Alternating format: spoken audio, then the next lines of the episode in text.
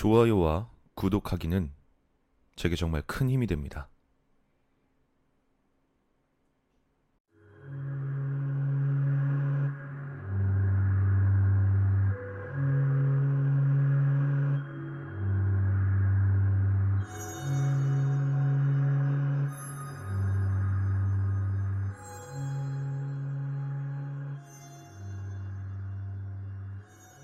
내가 초등학생 때의 일이다.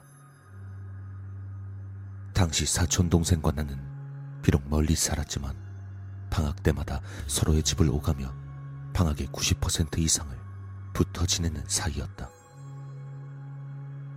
5학년 여름방학 어느 날 우린 그날따라 공부가 잘 되었기에 저녁 무렵에 상을 받을 수 있었다. 비디오 한 편과 자유간식권. 어렸던 우리에겐 나름 커다란 상이었다. 당시엔 지금과 달리 비디오 대여점에서 비디오를 빌려보던 시절이라 우린 신중하게 고른 공포 영화를 하나 빌리고 간식거리도 잔뜩 사서 신나게 돌아왔다. 그 행복한 기분을 가지고 그냥 돌아갔으면 좋았을 테지만 아쉽게도 그렇게 되지 않았다. 왜인진 모르겠지만 그날따라 평소엔 신경 쓰지 않던 길로 가보고 싶었던 것이다. 당시 사촌 동생이 다녔던 초등학교의 정문으로 들어가 후문으로 나가면 사촌 동생의 집으로 갈 수 있었다. 지름길이긴 했지만 사실상 별 차이도 없었고 불이 꺼진 학교 운동장을 가로질러야 하기에 보통이라면 가지 않는 길이었다. 야, 우리 저기로 가볼까? 어? 그래, 근데 왜? 그냥 조금 가깝기도 하고 재밌을 것 같잖아. 왜? 무서워? 조금은 업된 기분에 그 또래 남자 아이들의 호승심이 더해진 무언가가 우릴 교문 앞으로 이끌었고 정신을 차렸을 땐 이미 학교 안으로 들어서 있었다. 가로등이 모두 꺼져 있는 데다 밤 학교 특유의 을신연스러운 분위기에 돌아가고 싶어졌지만 서로에게 겁먹은 걸 들키기 싫은 마음이 무서운 마음을 눌러버렸다. 내색은 하지 않았지만 우린 평소보다 더 꼭 붙어서 한 걸음 한 걸음 나아갔다.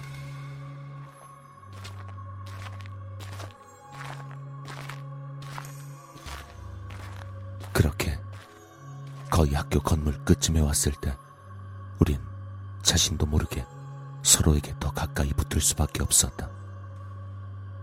화단 끝부분에 모자부터 신발까지의 온통 까만색인 남자가 갑자기 나타난 것이었다. 복장만 봐선 한때 인기를 끌었던 드라마 도깨비의 저승사자와 비슷한 복장이었다. 다만 겉옷이나 신발뿐 아니라 셔츠나 넥타이까지도 모두 검정색이었다.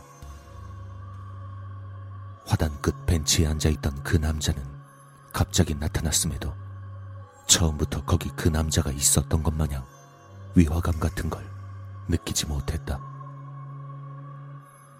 그 덕에 우린 알 수 없는 오싹함에 휩싸여 있었다. 그렇게 서로에게 꼭 붙어 나아가는데 그 남자가 갑자기 휙 일어났고 우린 약속이나 한 것처럼 서로의 얼굴을 바라보았다. 그리곤 다시 시선을 그쪽으로 향했는데 그 남자에게서 시선을 뗐던 그 찰나의 순간 그 남자는 나타날 때와 같이 갑자기 사라져버렸다. 사촌 동생과 나는 깜짝 놀라 몇 초간을 굳어 있었지만 더 이상 별다른 일이 없었고 무사히 집으로 돌아올 수 있었다.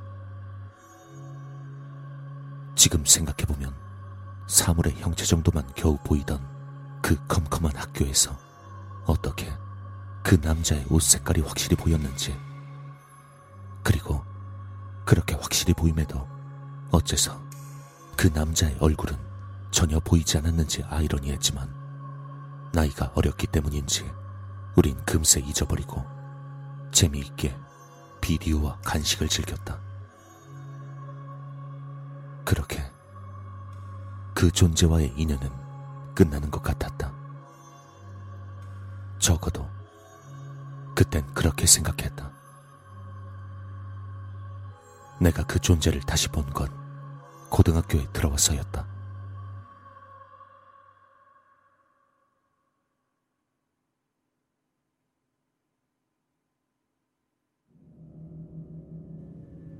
그때 역시 여름밤이었고, 그땐 방학 보충 수업 등으로 이전과는 다르게 친척 동생과 서로 3, 4일 정도 보는 게 전부였다. 그날 난 보충 수업이 끝나고 독서실에 갔다가 늦게 귀가하는 중이었다. 아파트 길을 따라 올라가는데 우리 동 앞 벤치에서 같은 형상의 남자가 눈에 띄었다. 그 순간 반쯤은 잊고 있었던 그때의 기억이 떠올랐고 나는 나도 모르게 주머니를 뒤져 휴대폰을 찾았다.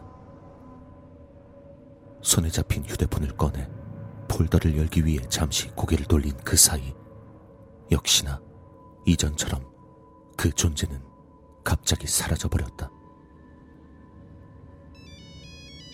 잠시 동안 그렇게 멍하니 서 있다가 울려오는 휴대폰 벨소리에 문득 정신을 차려 전화를 받아보니 다름 아닌 사촌 동생이었다. 여보세요? 형, 나야. 형 혹시 우리 그때 봤던 그 귀신 생각나? 왜 그 학교에서? 당시 사촌은 중학생이었고 그 당신 중학생이 휴대폰을 소유하는 게 드물었기 때문에 집 전화로 전화를 건 것이었다. 사촌의 말에 따르면 그날따라 고모가 집을 비우셨고 혼자 집을 보던 동생이 TV를 보다가 오싹한 기운에 고개를 돌려보니 베란다에 그 남자가 서 있었다고 이야기했다. 그것도 방금 전 내가 벤치에서 그 남자를 본 그 순간과 거의 일치하게 말이다. 나도 방금 전에 봤다고 말하며 통화로 서로를 달래주며 그날도 그렇게 지나갔다. 그 다음은 내가 대학교 때 MT를 갔을 때이다. 대학생 MT가 의뢰 그렇듯 저녁 식사 이후에 술자리가 이어졌고 나는 친한 친구 무리와 담배도 피우고 술도 깰 겸 잠시 숙소 밖으로 나왔다. 같이 담배를 피우며 쪼그리고 앉아 수다를 떨고 있는데 마주 앉은 친구 어깨 너머로 그 남자가 스 일어나는 것이 보였다. 나는 흠칫했고 옆에 친구가 왜 그러냐며 어깨를 쳐 잠시 고개를 돌린 사이 그 남자는 또 여느 때처럼 사라져 보이지 않았다. 뭔가 잘못 본 것 같다고 애써 친구들을 들여보내고 이번엔 내가 먼저 사촌 동생에게 전화를 걸었다.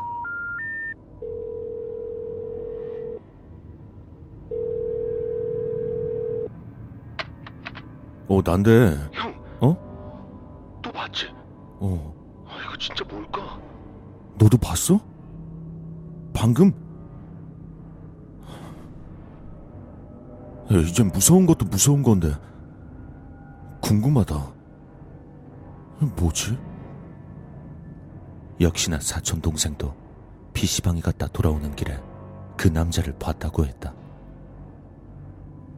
이젠 익숙해져 버리기까지 한 그의 이야기를 조금 더 하다 들어왔고, 역시나 그날도 그렇게 지나갔다. 그 다음은 조금 특이했다. 그 이후 몇 년이 지났고, 우리 집엔 유기견이었던 조코가 들어와 있었다.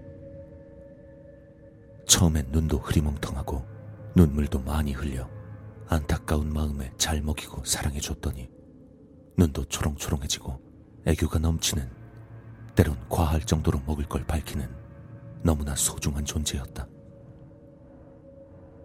이 녀석이 잠을 잘 땐 항상 거실에서 잤는데 어느 날 잠을 자다가 오싹한 느낌이 들어 깨어보니 잘 땐 한 번도 내 방에 들어오지 않던 초코가 내 침대 옆에 서 있었다. 놀라기도 했고 오싹했던 기운도 남아 있어 초코를 하나 챙기며 마음을 추스르고 있는데 책상에 올려두었던 휴대폰이 침묵을 깨뜨렸다.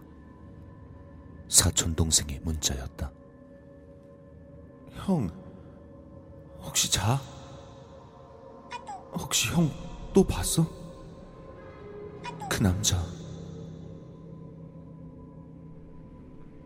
그 남자가 자고 있던 동생의 침대 맞은편 책상에 앉아 있다가 사촌 동생이 잠을 깨니 일어나 사라졌던 것이었다.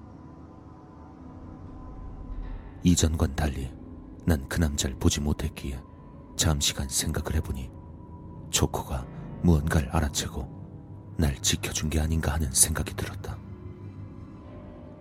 물론 내 착각일 수도 있지만 평소와 달랐던 초코의 행동을 보니 나도 그렇게 믿고 싶다. 그 남자에 대한 이야기는 여기까지다. 그 존재는 무엇이고 왜 잊혀질 만한 때가 되면 나타났다 사라지는지 또 마지막에 초코가 어떻게 날 지켜준 것인지는 알 수 없다. 도대체 그것은 무엇이고 왜 나타났다 사라지는 것일까? 언젠간 알 수 있을지 혹은 모르는 게 나을지 그에 대한 의문을 뒤로 한 채 이야기를 끝맺으려 한다. 다시 그 존재를 보게 된다면 또 이야기를 들려줄 기회가 있길 바란다.